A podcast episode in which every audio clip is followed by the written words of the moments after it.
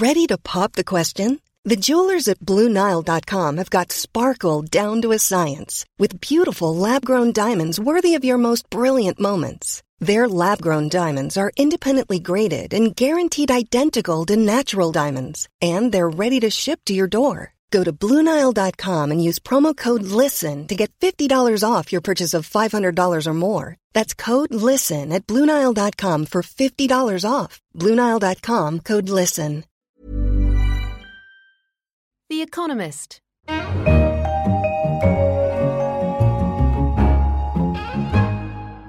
From The Economist in London, this is Money Talks, a weekly conversation about themes in the world of finance, business, and economics. I'm Andrew Palmer, the Business Affairs Editor, and joining me for the first edition of 2016 are Ryan Avent, who writes our Free Exchange column, and Soumaya Keynes, our economics correspondent. This week, The Economist publishes its Big Mac Index, a light-hearted guide, first published in 1986, to assess whether currencies are at their correct level. Soumaya, let's let's start by just explaining to people what the Big Mac Index is and why it is useful. So the Big Mac Index takes the price of a Big Mac in lots of different countries and then converts them into dollar terms. So the idea is that in the long run, exchange rates should change so that a dollar could buy the same amount of stuff in each country. So in the long run, your price of Big Mac should be the same in dollar terms across all these different countries.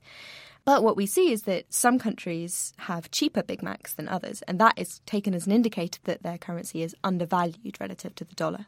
Okay, right. And we've been doing this for some for some time, and it's got a it's got a life of its own, and we make some fun of it. But people do actually use it out there. Analysts use it in presentations, etc. It has some value beyond just being a sort of a nice piece of journalistic conceit.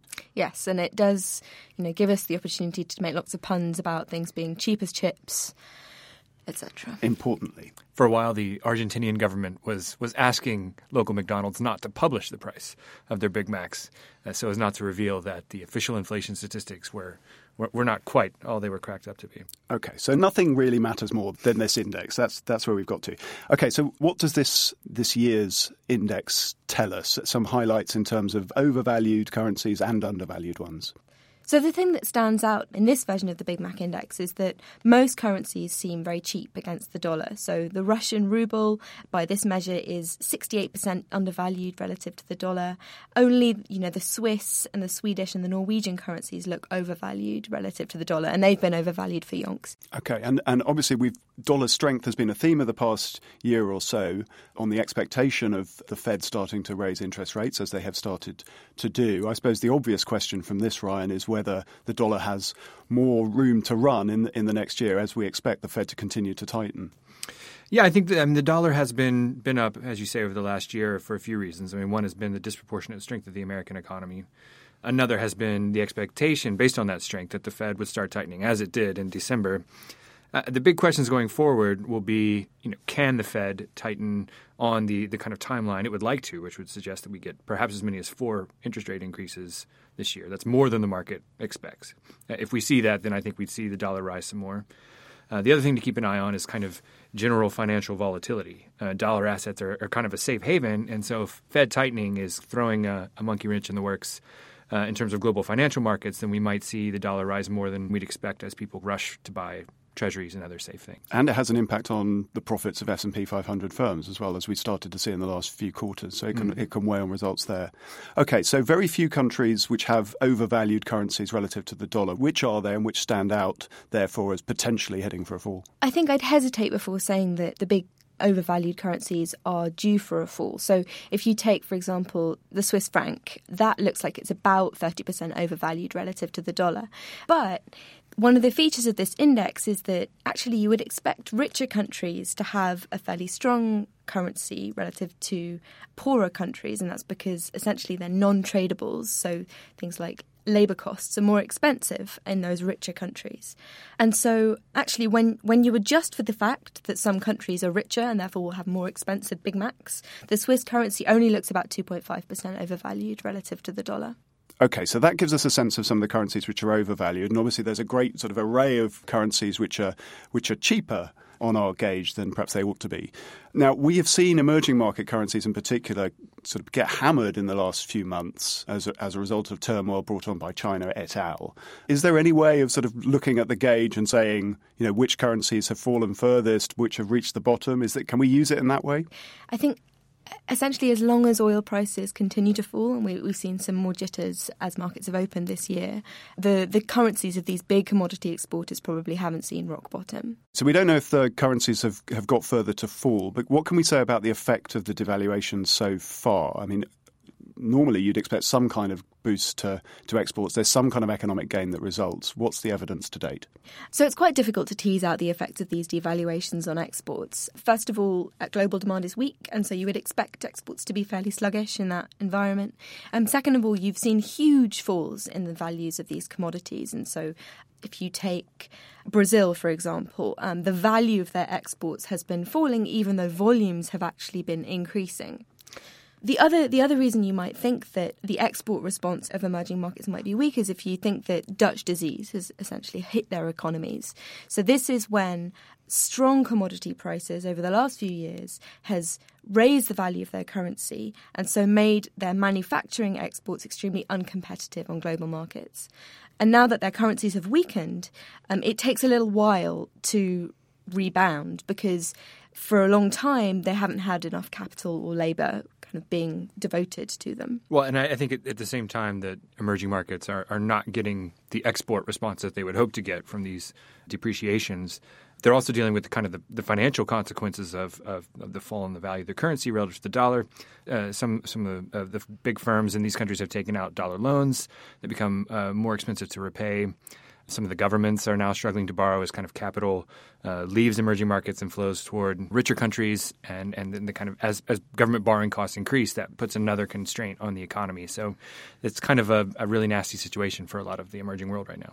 And what about the rich world? We should talk about them too, because it, it, appears as though the sort of effect of devaluation is also muted for, for richer markets, perhaps because of the structure of trade. Perhaps, Soumaya, you want to jump in on that? Yeah, so Japan is the prime example of this. So since uh, 2012, they've seen a huge devaluation of the yen as the Japanese central bank has been doing quantitative easing. Um, but the response of exports hasn't, you know, there hasn't really been one.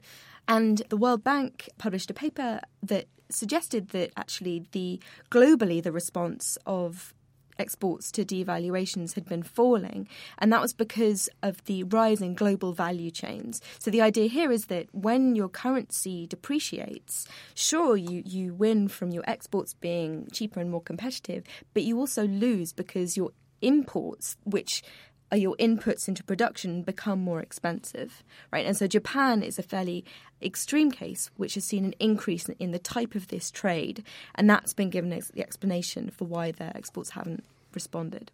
The cheap euro does seem to have, have given quite a boost to the struggling eurozone economy, though. I mean, the um, large European economies are running just a massive uh, trade surplus now vis-a-vis uh, some emerging markets, uh, uh, but also the United States, which is kind of feeling this economic drag from the cheap euro uh, and it'd be interesting to see if that continues. And higher exports is one of the primary purposes of quantitative easing, or QE, which the Eurozone is undertaking, and we're expecting to see much more of that over the course of the next 12 months. It's one of the purposes. I mean, what you would hope is that what the ECB is doing also boosts optimism within the Eurozone, gets consumers spending and investing and, and buying houses and all of those things. And so you get increased domestic demand alongside the increased exports.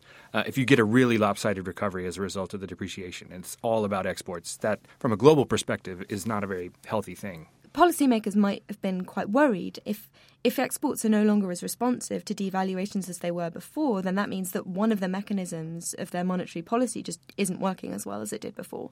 Um, but actually, in October, the IMF published in its World Economic Outlook some analysis showing that actually a 10% real effective depreciation is associated with a rise in your net exports of about 1, 1.5% of your GDP. China is a country that we haven't mentioned so far. What does the Big Mac Index tell us about the value of the yuan? So, according to the Big Mac index, the yuan is about 45% undervalued relative to the dollar. So, Big Mac is about $2.70 compared to about $4.93 in the US. However, you know, as I said before, with, with the Swiss, once you adjust for GDP, that undervaluation will probably decrease. Okay, because the expectation this year is that the, the yuan is under pressure and is going to depreciate, Ryan. Absolutely, Andrew. I mean, the, the reserve hoard that China has amassed over the last decade has been falling a bit as China tries to prop up its currency. And the expectation, I think, is that as it does more to boost its domestic economy, which is, is slowing a bit, that downward pressure on the yuan will continue. So I suppose you should take your Big Mac with a grain of salt. Okay, we're almost at, at the end, but before we go, we should um, turn you into foreign exchange uh, traders. What would you buy or what would you sell uh, this year? One currency. Soumaya, I'm going to go to you first. Well, the Fed thinks it's going to tighten rather a lot more than the markets do. And so, on the assumption that the markets are right, you should sell dollars. Bold call. Right, Ryan. I'm going to say the opposite, and that you should buy dollars because I think that the Fed will. Um, find that its actions have touched off more global financial instability than it expected, and that while that will lead them hiking rates less than people expect, that the the safe haven flows as people kind of rush to safety will actually end up boosting the dollar ironically. Okay. Clarity for our listeners there. Thank you. Um, that's all we have time for this week. Thank you to Ryan and to Soumaya for joining me. You can read all about the Big Mac Index in our upcoming print edition and online, as well as all our other finance and business coverage at economist.com. In London, this is The Economist.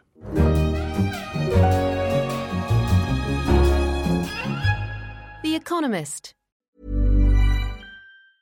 Small details are big surfaces Tight corners or odd shapes? Flat, rounded, textured, or tall? Whatever your next project, there's a spray paint pattern that's just right. Because Rust new Custom Spray 5 in 1 gives you control with five different spray patterns. So you can tackle nooks, crannies, edges, and curves without worrying about drips, runs, uneven coverage, or anything else. Custom Spray 5 in 1. Only from Rust